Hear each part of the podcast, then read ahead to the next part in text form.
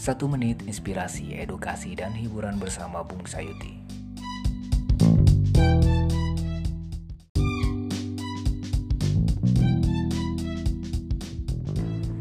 Hari ini gue mau bicara tentang bagaimana membangun sebuah kepercayaan dari orang lain.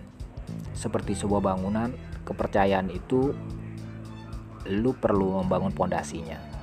Ya pondasinya ini ya orang punya pengalaman, punya kisah tentang lu yang bisa dipercaya. Jadi lu harus bisa buktiin lu bisa dipercaya dulu sebelum lu mau dipercaya.